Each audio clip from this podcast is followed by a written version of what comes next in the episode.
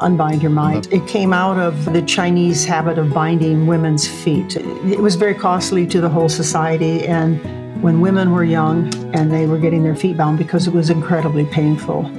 And they said, When I grow up, I'm never going to do this to my daughters. But they did, because that was how you survived in the society.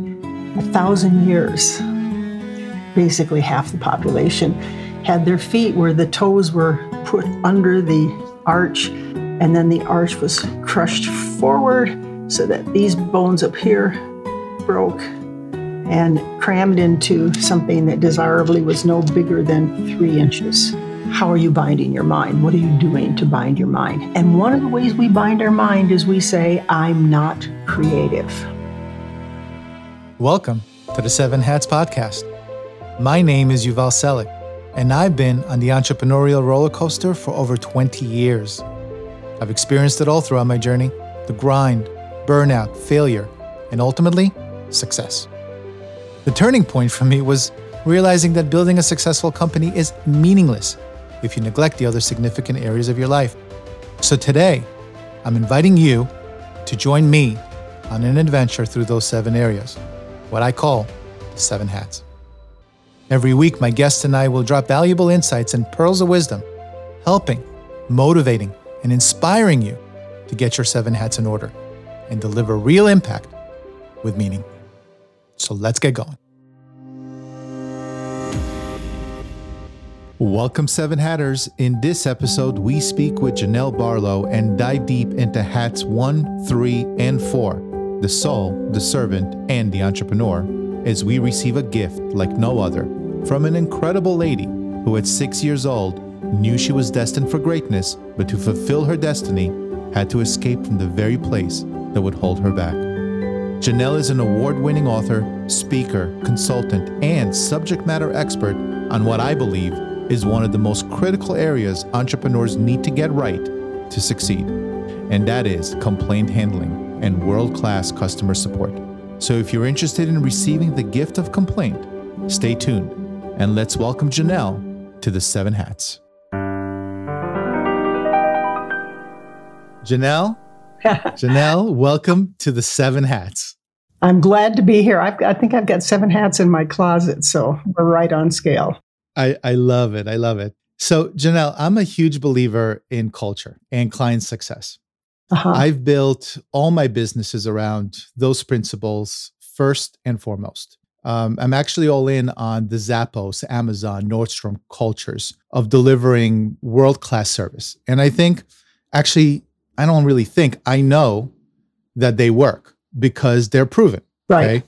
So you're a world renowned complaint handling expert, and I'm curious to get your take on that subject. But, but before we go there, mm-hmm. I feel that our beginnings can tell us so much about how our life journey was shaped throughout the years. So I'd love to start, if it's okay with you, with your background. Mm-hmm. Where were you born and how was your childhood like? Well, I was born in Huron, South Dakota, and you probably don't meet too many people who were about 50 miles away from where George McGovern was was born. My uh, father was he started off as a uh, farmer during the Second World War, and then he went bankrupt, and so then he moved into this small town Huron, and that's where I was born. When I was six years of age, I knew I had been born in the wrong state, the wrong city, the wrong place. And it was just a process of how am I going to get out of here? I, I know most children that age don't have that thought quite so clearly in their minds, but but I did. Um, and so I filled my life up with things that I learned to do. I was in a speech contest when I was six years old. I was uh, I played the piano. I, I mean, I really worked hard at developing myself, and then I left when I could could go off to college, and um, I still have a brother who lives in South Dakota. He's a wonderful guy, um, but the the whole experience of living there taught me that there's just so much more going on in this world than in these small rural towns. I don't disapprove of people who choose to live there, but by gosh, you know, I knew it wasn't for me, and that's really the key. I think, you know, is is what is it for you? And I, I, think I know a little bit about your background in terms of your entrepreneurship just hasn't been about earning money. And my work is not just about earning money either, though I've made a lot of it over the course of the years. Uh, I've never paid attention to money. I generally, you know, we work out an agreement and then that's it. It just it goes in the background. I don't pay attention to it. And I like a lot of variety. So when opportunities come along, I take them and then I see what happens. So that's that's pretty much my background. You know, it's funny. At six years old, I remember thinking to myself, it was just a weird thought. I mean, it wasn't like a, a concrete thought in a sense, but it was mm-hmm. a thought. And I remember that. It was, I'm going to do something big in my life. I'm mm-hmm. going to do something grand. I don't know what it is. I'm going to do something grand. I'm I'm more than what others believe I am. I'm more than what I even believe I am at this point. Mm-hmm. And I had that I had that that concept in my mind and and I never forgot it over the years. Mm-hmm. And like you, money is a tool. Yes, a lot of yeah. a lot of individuals, especially entrepreneurs, they mistaken money as success. Mm-hmm. And it really isn't mm-hmm. because it comes in and out, and it literally is a tool so you can provide more value, so you can achieve more greatness in your life. So it's really cool. I love that uh, background. Yeah, my goal has always been with my work is to have to offer something to people to help them get what they want. Uh, I, I, think of myself as an influencer. I, I do happen to write a lot. Um, I've just been writing this book, A Complaint is a Gift. I had an injury with my foot, um, which is an interesting story because I should have complained about it, but I didn't. And I had to have surgery and a cadaver's uh, tendon put in my foot. This is really unpleasant. I'm now walking finally after the end of August. I'm now walking. but I, I, I didn't I didn't complain. But what it did was when the offer came along to take the Complaint as a Gift book, which has been out in two editions, and do a third edition. And so I had all this time. I mean, I couldn't move. I was in a cast. And um, so uh, I've been writing, and I've got a stack of papers that big of all the things that I've written now in the last five months. And I'm beginning to realize I think maybe I'm more of an author than anything else that I have thought I was. I, I, I maybe that. Yeah. Have when while growing up, did you have grand dreams of being a teacher, an author, someone who's going to help so many tens of thousands or millions of people? Or what was the dream growing up? What did your parents want of you, and what did you what did yeah, you want? My, oh, my parents thought I should stick around. They didn't see anything wrong with living in Huron, South Dakota, and I couldn't see anything right about it. Wow. I remember once in high school, uh, our high school English teacher who uh, asked us to write an essay about what's one of the greatest things about being from Huron, South Dakota. And my answer was, if you, you needed to be a child growing up in this city to or in this town because you would never be you would never as an adult say i want to go back and live in huron. So unless you experienced it as a child you would never get to experience in your life. And i said that's the good thing about this. Oh i got a low grade on that paper i remember. She didn't like she didn't like that at all. but that's how I felt about it. I mean, South Dakota is a very, very flat state where I was. Now, on the west side, Rapid yeah. City, you know, where the, the, the Mount Rushmore is, has very mountainous and it's beautiful out there. But on the eastern side of the state, I mean, wherever you look, it's flat. I never could tell what was north, east, south, or west because wherever I looked, it was all the same. Um, when I moved to California to San Francisco, it was like, wow, look at that. There's the there's the water. That means that that is to the west. And so I could easily tell then where I was. I love that. So when did you move to um, San Francisco? It was I had just finished up a master's degree at the University of Pittsburgh, and then I got accepted into uh, Berkeley, which is really truly amazing. They had like a thousand applicants, and I was one of twenty five, and I got in and I was studying political science then, and I realized that was not what I wanted to do. It, it was it was so conflict laden. I just did not want to do that. So I switched over to education, uh, lived out of the country for three years, and got involved with not with school education, but with the whole process of learning. That was very intriguing to me. So I did that, and then I started a little business. Uh, up up in Northern California, and and then I moved back to San Francisco, got married, and then I started teaching stress management. I had had so much stress in my life. You wouldn't believe how much stress I had. I mean, I, I was told if I didn't change by the time I was 30, I probably wouldn't be alive. I was just so focused on just getting as much done as I could, and I and I didn't know how to do that well. So I started studying the whole field, and then I started going into corporations and offering that. And then I met a Danish group and they invited me to join them. And that was a worldwide global organization. That's a redundant statement there.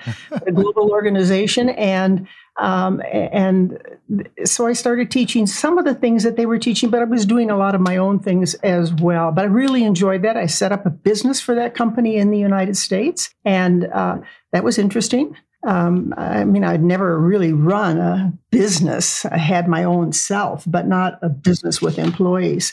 And and then they kicked me out of the company, and it was it was really bad.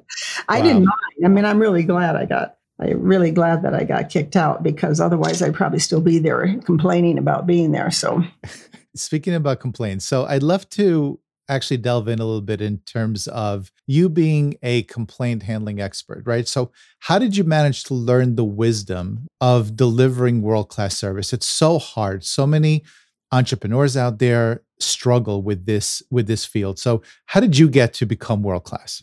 Well, um, I I'm a very good observer, and so I've always observed when I got good service and when I didn't get good service, and and then I just got I got interested in the field of complaint handling because it's a narrow set of what service is. And I here's what I know is that you really need to in your life you need to you know explore. And I have explored. Boy have I explored. But then at some point, you really need to narrow down your focus so that, because you don't, I realize as I get older, I don't have all the time in the world that I would like. I do not. You know, it, it takes a while to get to know that. When we're young, we're thinking, God, this is going to go on forever.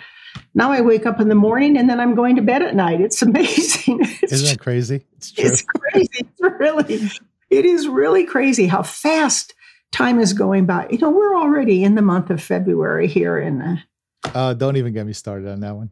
yeah, yeah. So, so I, I, I want to speed up and get as much done as I can because I realize there's probably not that many more years left. I mean, maybe a few decades, but it's not like this when you're a child and you look ahead. It's like I'm never going to die.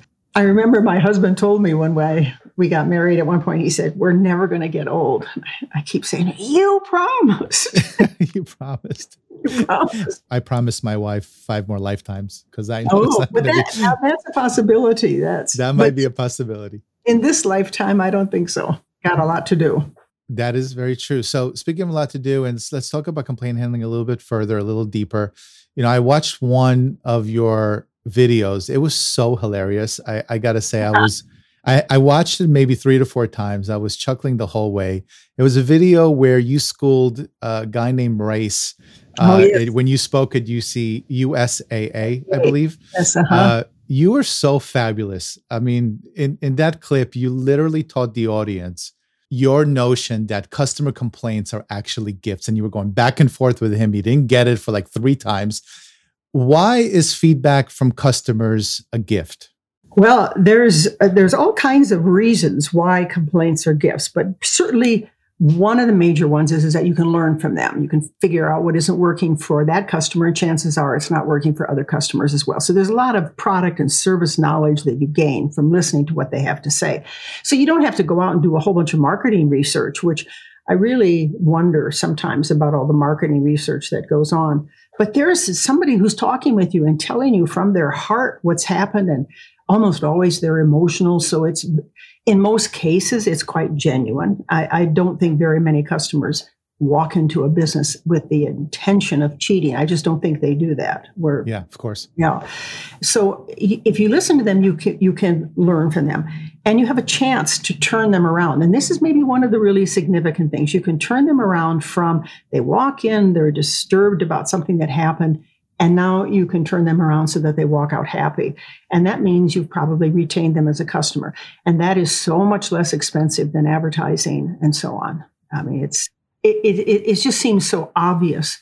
It seems so obvious when you look at it. Uh, and they're still talking with you. You know, those customers who are complaining are telling you and not a gazillion other people and exaggerating probably about what happened, no doubt. So there's, I mean, there's there's a number of other reasons as well. I used to say there were two reasons, and now I'm up to five, and I've got a whole bunch more that maybe I'll save for the fourth edition of a complaint. and it's linked. It's linked also. Can I just say this? It's linked also to sales. Uh, yeah. Because uh, people will, if they're upset and then you satisfy them, they'll come back more. That the research is quite clear on that. But also they'll buy more because they feel this sense of responsibility. You did something for them. You helped them work through this issue. Whether they got what they want really isn't so important. It's how you treat them, it's how you handle them that you interact with them, I want to say. There's a psychology behind it. I mean, after watching that video, I had a customer or client complaint that came all the way up to me. And I remember picking up the phone mm-hmm. and saying, John, I wanted to thank you for bringing this to my attention. Thank you for this gift because now I can go back and work with my team. I can go back and develop the product. I'm sorry you had a bad experience, but your willingness to come forth and tell me about this where others might not helps not just myself and my company, but also other clients and you. Mm-hmm. So thank you for that. And it changed the entire dynamic totally. from from right from a nasty email ready to leave to mm-hmm. a contributing member of the overall team in a yeah, sense. It's like you, they become partners with you. You're, yeah, yeah. You're, you're both then working on solving whatever the issue is. Yeah. So if you can put on your complaint as a gift hat mm-hmm. and tell us what are the top most impactful principles that allow entrepreneurs to successfully handle customer complaints? What can they do? Top two, top three, where they can get a quick win today? Well, I think that the first thing is that you have to look at the mindsets, the belief systems that you have about complaints. And that's why a complaint is a gift such a powerful phrase because it is a complete mindset in and of itself. A complaint is a gift. Okay. Do you get that? Okay. Then you, you took the first step. I took the first step. You took the first step. Uh, most people will do what you did, which is the next time they have an opportunity to complain, they, or, or when they hear a complaint, they will then use the formula that is suggested in the book, which is the first step is to say, thank you. Thank you. There's something about, and I just and want to interrupt this one a little bit, that there, there are these chains of communication that humans get into. Some of them are positive and some of them are negative. One of the positive communication chains is I say to you, thank you. And then you say, You're welcome. You're welcome. That's right. Everybody, everybody says that. Thank you. You're welcome. You're welcome. And now what we've got is a communication positive communication chain going. And if you were the customer who was upset with me and I've said thank you and you said you're welcome back again, you're less likely to go into the negative side of that complaint, but rather what can we do about it? And then your language helps. The language is important here. That that is for certain. That is for certain. The second thing I want to say that I don't think most people are talking about today, um, but in my research that I've done this past year, what I found is that I really do think that the whole field of complaint handling is going to change because of big data. Mm.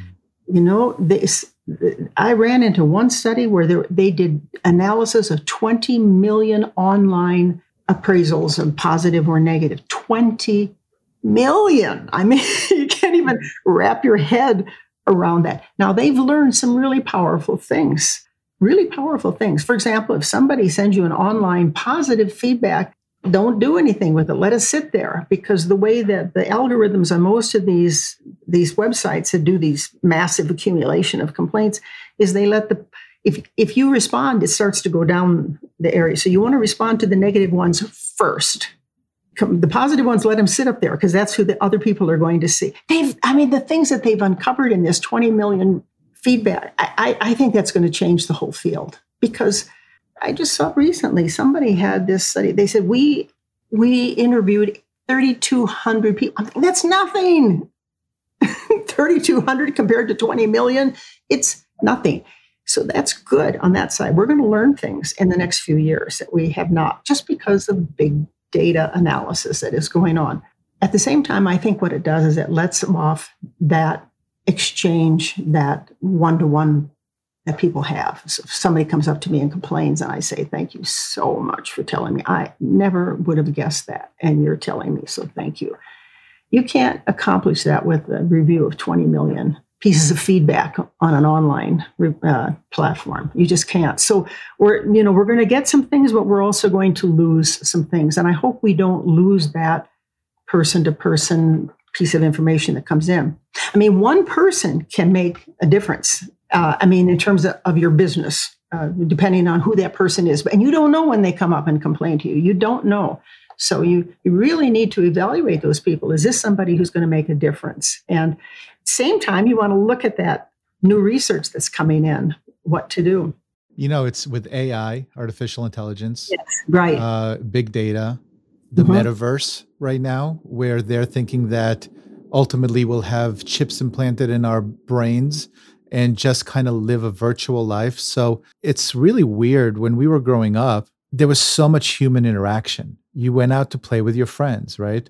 You weren't sitting around playing video games. I mean, we had Atari, but that's nothing, right? Compared to what it is hours today. every night you play with your friends. Yeah. And so I think we're missing that too in terms of that social engagement chip. Mm-hmm. I can't even imagine how the interaction with businesses will be as we become more virtual rather than picking up a phone and speaking with someone. Mm-hmm. Customer success, right? Or mm-hmm. client success. You have complaints, and you have all these different interactions you have right. at each at each point in your journey on your journey with with your with the so vendors that you work with. It's a both and. We we both need this large data analysis because yeah. so many times we make mistakes when we base it on 3,200 people compared to 20 million. The other side of it, though, is that we've lost then that individual that individual connection. There's another thing that's happening with complaints today and that is I'm really intrigued by, and I don't quite know what to do with it, except I know I want to research about it, and that is that it used to be that uh, if things were very, very complex, they got handled in one way. If they, things were simple, then we would turn this over to people who didn't have a lot of skill set. All they had to do was to look at something and say yes or no. Yeah. Your, your, warranty is out or your warranty is not out. You don't need a lot of skill sets to do something like that. But then there is the other side of it that is like the Apple side of, of the technicians helping us. Those people are complaint handlers, if you think about it.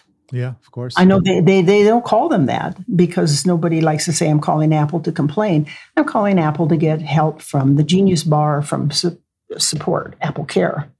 So, you know, the, how we're describing them is making it easier for everybody. But really, basically, everybody's involved with complaint handling. If you really so think speaking, but so speaking of complaint handling, why do you think sales and service people get it wrong? Because they so many do. Why do you think that is? Well, part of it has to do with how they're compensated. Sales, in particular, they're compensated for how much they sell, not necessarily whether they sell what you have promised to deliver, but whether or not you can sell it. That's yeah. that's how they get so over over promising, under delivering. Totally, totally. And then it gets handed over to these service complaint handlers who have to, to fix that stuff, and they they don't like that either. They don't like that either. Most, if you look at where the biggest amount of feedback that goes to the customer, it's really on the after sales side they they drop the ball. Once once they've sold to you they're out of there basically basically. Yeah.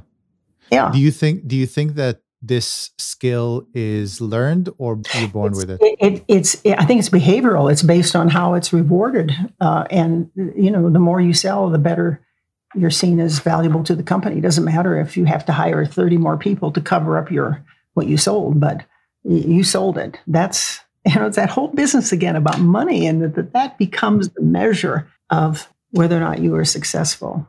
Would you, do you think that we would have better service if companies hired those that are already skilled at service rather than having to train them? Or maybe set up compensation packages that include more than just how many people you were able to sell. Maybe it also includes how many people you were able to retain because of how you handled the problems that they faced putting it together. I know service people tell me all the time, they, oh, those people in sales, they'll promise the moon and then we have to fix it. They don't like that. There's always this customer or client, and you know them. They're absolutely in the wrong.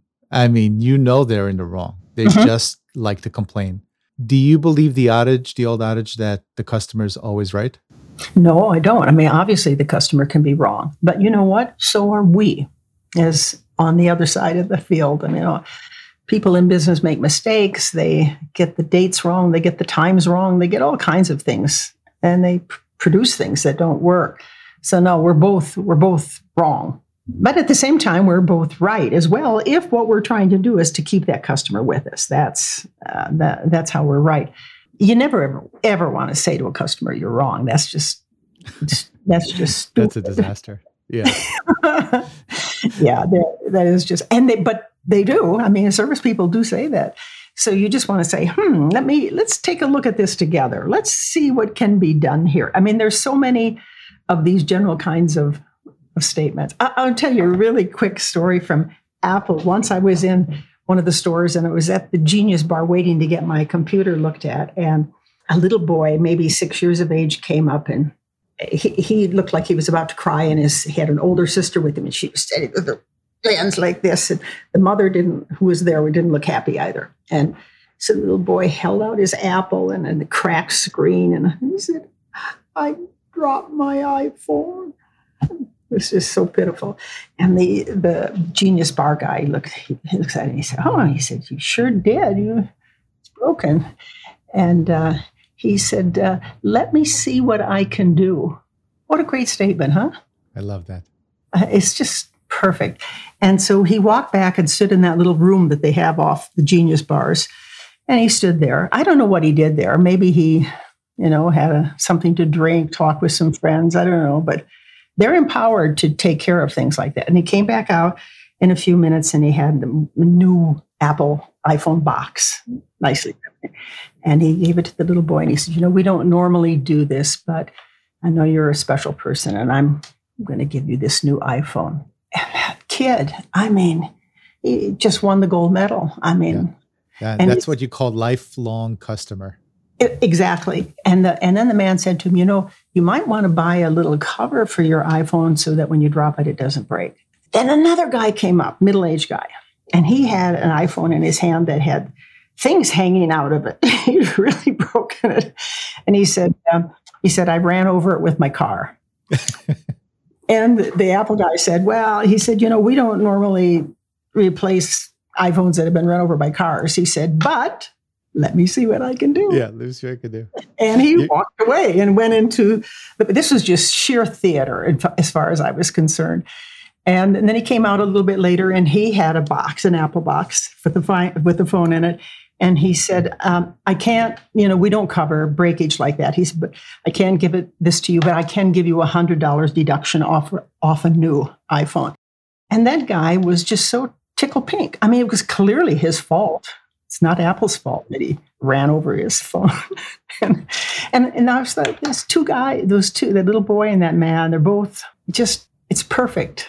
If people can learn to do that sort of thing, you know, he, could have blamed the little boy, he could have blamed the man, he could have done all this kinds of thing, but the Apple guy didn't. Let me see what I can do. Yeah, it's the little things and it doesn't cost them much, but the amount of money that these folks are going to spend over a lifetime are going to be a 100x return to what they've actually spent. Apple Computer is now a $3 trillion company. Yeah, and there's a reason. Yeah.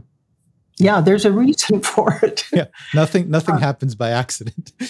so let's move on to branded service. Um, I'd love to start off with ba- with a basic understanding, right, of what is a brand, and then what is branded service, if you don't mind. A brand is a promise, and branded service is we promise we deliver. That's it in a nutshell, right there.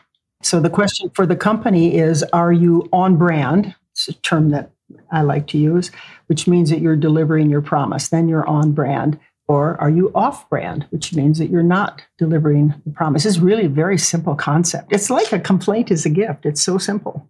Yeah. And I had the same conversation with my service team, success team yesterday. A brand is a promise, it's mm-hmm. your word Right. And you yeah. and you need to make sure that you honor that word because That's what right. happens if the people you love don't honor their word? Mm-hmm. Same thing, yeah. right? Right, right. Yeah, they have to apologize very big time if, if they For don't. sure. honor- And if you do it too, if you if you withdraw too much from your bank account, guess what? Right. You're going to be Exactly. negative. Yeah. So let's say the company founders are service freaks like you and I, right? How Mhm. do we get the staff to see the vision as we do? I mean, especially as the company grows from a small team, which is much easier to manage, Yes. to one that's sizable enough where the founders are actually no longer intimately working with their team. How Mhm. does how does how does that go? Yeah, that really you're you're asking the culture question of it, what is the culture that we have and the culture needs to be on the inside what it's going to deliver on the outside it those two need to be connected and many many times they're not uh, you know the, the company has decided this is our position this is who we are but the whole internal structure isn't set up to support that including do we take feedback and complaints inside the company? How, how, how do we Mm. handle complaints inside the organization? So that, that's all very, very important, or else you don't get that brand delivered. But then, of course, there's a lot of education that goes in with that as well. Um, for example, um, let's say people who are writing letters to customers, they need to be, there needs to be a style of the brand. And I don't mean the font that you use and all of that, but I mean the emotional flavor Yeah. of that. It, it needs to reflect what the brand is. Because then every time you do that, you are in effect marketing your brand. Every time you're reinforcing the brand, you're marketing it. Pretty genius, isn't it? Yeah. It, it is. It's just it there's it it deserves a pause because I think again this topic is so dear to my heart. We built my co-founder Uh-huh. and I. We built our culture with Promomash, our current company that we run together. Number one was how are we going to create a brand that delivers and helps our client. We we use client, we use customer, use client Mhm. to achieve their the results that they seek because they have a problem and we can help them right That's we're why they so they- that's why they come to us we're so emphatical about it that sarah meyerdirk our vp of client success actually won uh, at a national success championship she got a big Wow. belt right so i'm very proud of you sarah meyerdirk and and so and that's and that's how we instill it to to the rest of the team I think in terms of the success side of the business, right? There's a lot of creativity that must go behind that. And you're also a create creativity expert, right? Yeah. So how do you become more creative as a as a founder, as an entrepreneur, when there's so much noise out there? I know that sometimes when because I live in cities, I've been living in cities all my life, when I'm really surrounded by a lot of noise, when I don't take time to, you know, to, you know, for myself, I, I I stifle my creativity, right? So, what are your suggestions as an expert, right? How do you cultivate creativity internally? creativity is, I think, more complex than, say, complaint handling, uh, because each of us are creative in, in different ways. But I think creativity, like so many of these subject areas, starts with the decision that you make that you're creative. So if I start there, I'm creative. Then what I do is I begin to look for all the ways in which I display my creative. But if I say to myself, you're not creative, you're not an artist, you're not a poet, you're not this, you're not that, which is what a lot of people do. They They've do. defined creativity as artistic talent as and and I don't have any of those, so therefore I must not be creative. Um, but it, it it really it starts with that decision. I am creative. Then what you do is you start looking for things that you're doing that are creative, and that you see them. Oh, you say, look at that, look at that. I I put this over here. I did this. I did that, and all of a sudden you begin to start noticing the ways in which you are creative. Now, maybe you're not a Albert Einstein kind of creative or a Van Gogh kind of creative. You're a you kind of creative. And the more you work on that, the more you'll see that creativity. It really is a self reinforcing concept. I, I see that. It's interesting what you just said. I just spoke with the world famous Jim Cathcart. I don't know if you know who Oh, yes, is. I know. He's a friend of mine. He speaks of nature versus nurture. Uh, mm-hmm. It's fascinating to debate the subject with him. So it's a it's a must listen to episode. Okay. So I'll ask you: Do you think that everyone has the capability of achieving the same level of creativity as Jobs, Da Vinci, Einstein? Right? How much is nature versus nurture? Um, yeah, I, I don't know that everybody has the same capacity. I just was up in San Francisco watching uh, Yuja Wang, the Chinese pianist. I don't know if you know who she is, but you go onto YouTube and you can see. She is just absolutely remarkable as a pianist, and she's been working at it since she was six years of age. Mm. And let's take Nathan Chen, who just won the gold medal in the Olympics. Yep. Uh, you know, he's been working on this since he was about six years of age. A lot of these people, it's the skiers, they start when they're about six years of age or younger. Yeah. And some of them make it and some of them don't to the very top of their their level some of them do i think some of that has to do with talent it has to do with finger size it has to do with the ability to memorize it has to you know there's a lot of other skill sets that are involved with this but if you look at small children you really quickly begin to see how enormously creative human beings are just i mean children are mind-blowing sometimes in how creative they are and then we slowly but surely get that cut out from us. I think our school the ego comes in. I think. Well, I think the school systems too have a little bit to do with that. You know, we get taught right and wrong answers, and yeah. so we start looking not for the creative answer, but for the the right answer. Um, we, when we're small children, I mean, children say a gazillion times a day, "Why? Why? Why is the sky blue? Why is this this? Why is this this?" I think on average, children, young children say why about 400 times a day it's it drives parents crazy. Yeah, it's natural curiosity, of course. Yeah. Oh, and then you say, "Come on, just forget the why. Just it is." and eventually, we begin to our minds begin shape that there's a way to be in this world, and then a lot of that creativity goes away. Now, somebody like obviously like Steve Jobs, he it, it didn't go away. No. did not go away for him, and but he was kind of a rebel. You know, there all those things that were going on with him. S- sometimes, I probably in the case of Einstein, it was just his sheer intelligence. Uh, in the case of this pianist, is her because she she practices nine hours a day.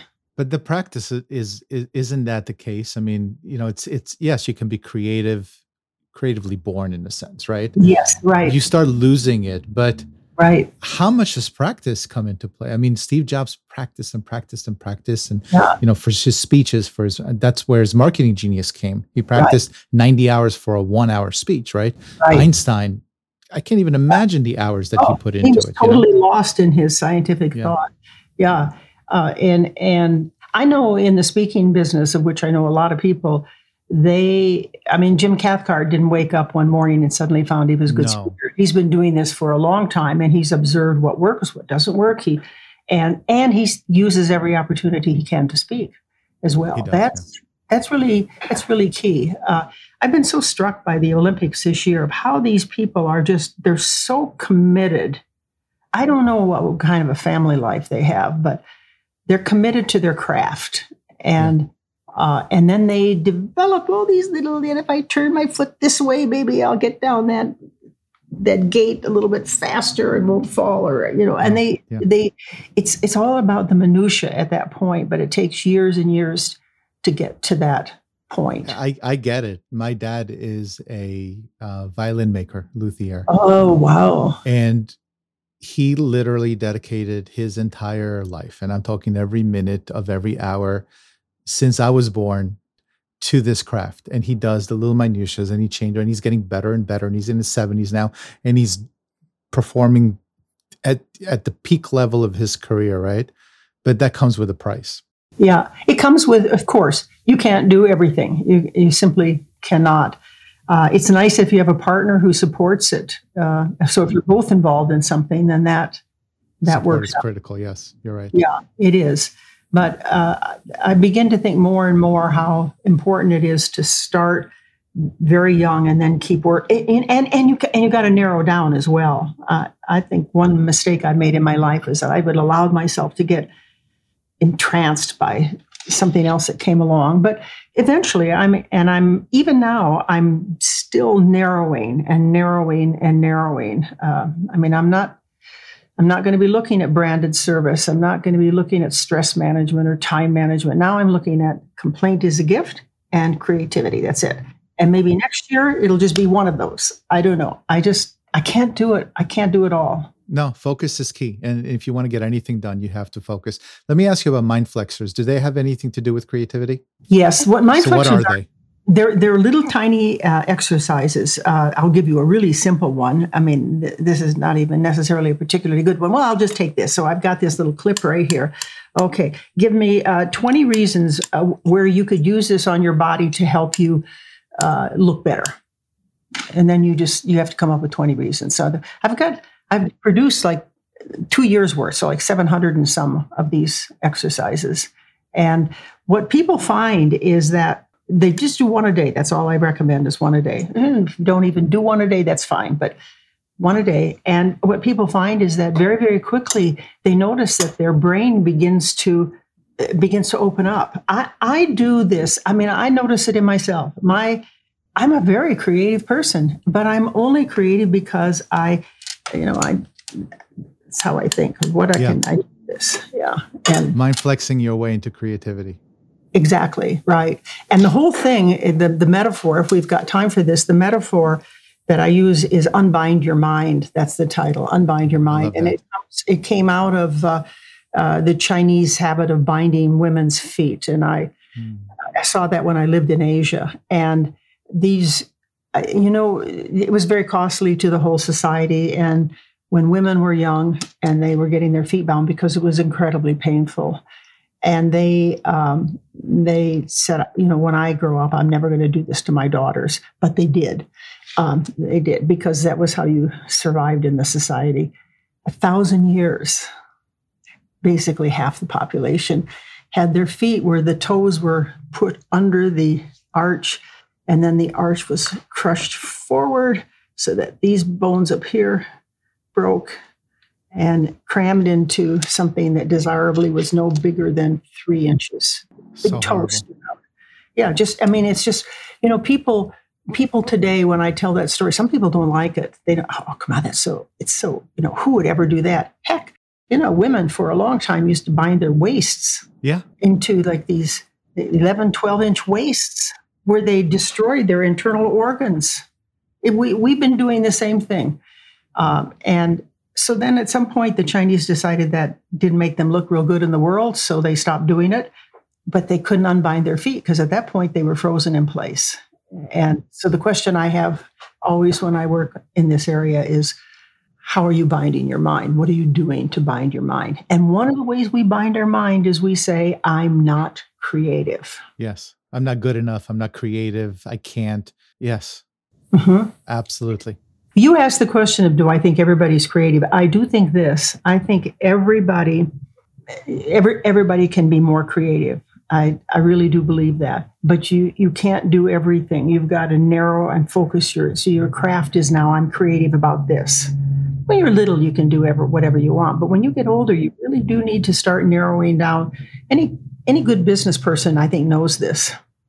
You have I to hope I I hope that that those listening that don't believe that they're creative will take your advice. Do some mind flexing. Go look in the mirror and tell yourself, you know, I could be creative. Maybe I am creative. Let me try it. Mhm. And let's see what happens. I mean, you can't lose anything, right? What's the worst that could happen? It's interesting that you say that look in the mirror because that was one of the first exercises I did with myself when I thought I wasn't creative. I really didn't believe I was creative. So I'd stand in front of the mirror in the morning, look at myself, and I'd say, Janelle, you are really creative. And I felt kind of stupid as I could, but I said, and then I did that for six weeks in a row. And at the end of the six weeks, I began to notice a, I began to look for those things in which I was creative. Uh, I think that kind of thing probably is very helpful to us on a lot of different areas. I'm a successful businessman. And then you begin to look for the ways, or business person, and you begin Yeah. to look for the ways in which you are successful. You, but you, it's, it starts with, starts with a decision that I'm creative. Hat number one, the soul, and that is self love, mindset, belief.